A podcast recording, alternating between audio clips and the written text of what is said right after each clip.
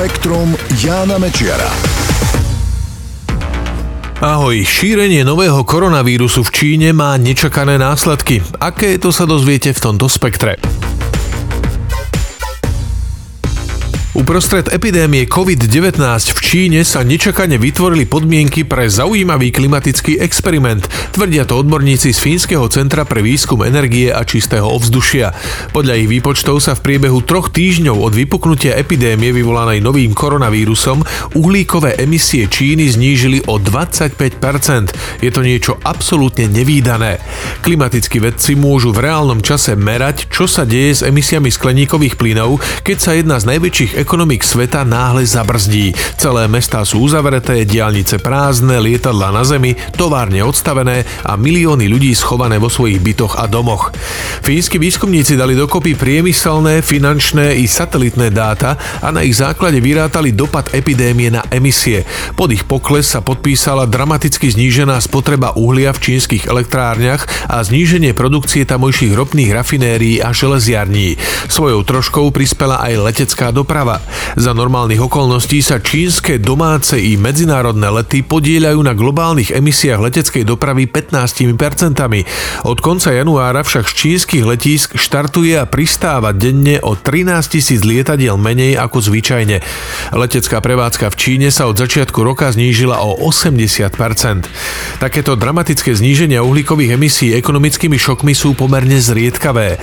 Výskumníci niečo podobné naposledy zaznamenali v roku 2008 keď prišla svetová finančná kríza. Teraz sa obávajú, aby to Čína nedoháňala, keď epidémia pominie. Aj po finančnej kríze sa snažila zotaviť pomocou obrovských investícií do infraštruktúry. Medzi rokmi 2011 a 2014 tam spotrebovali o 50% viac cementu ako Spojené štáty za celé 20. storočie a výroba cementu je pritom významným zdrojom emisí skleníkových plynov.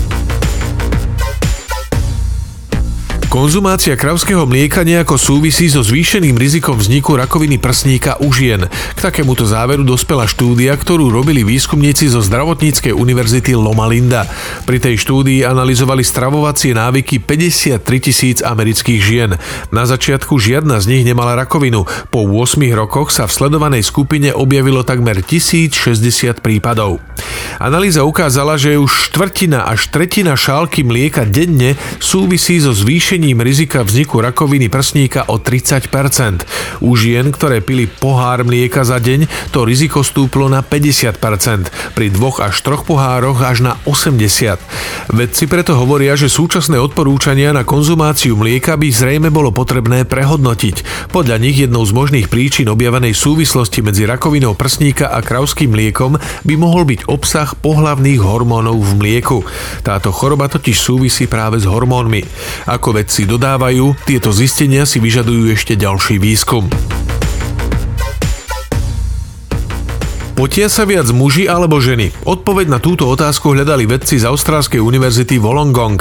Angažovali skupinu mužov a žien, nechali ich cvičiť a sledovali pritom, ako sa potia, či presnejšie, ako sa ich telá pri zohrievaní ochladzujú.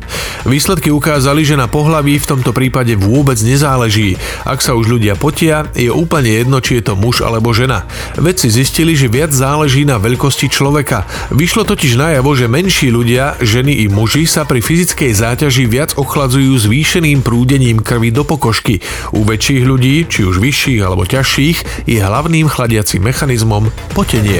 Spektrum Jána Mečiara.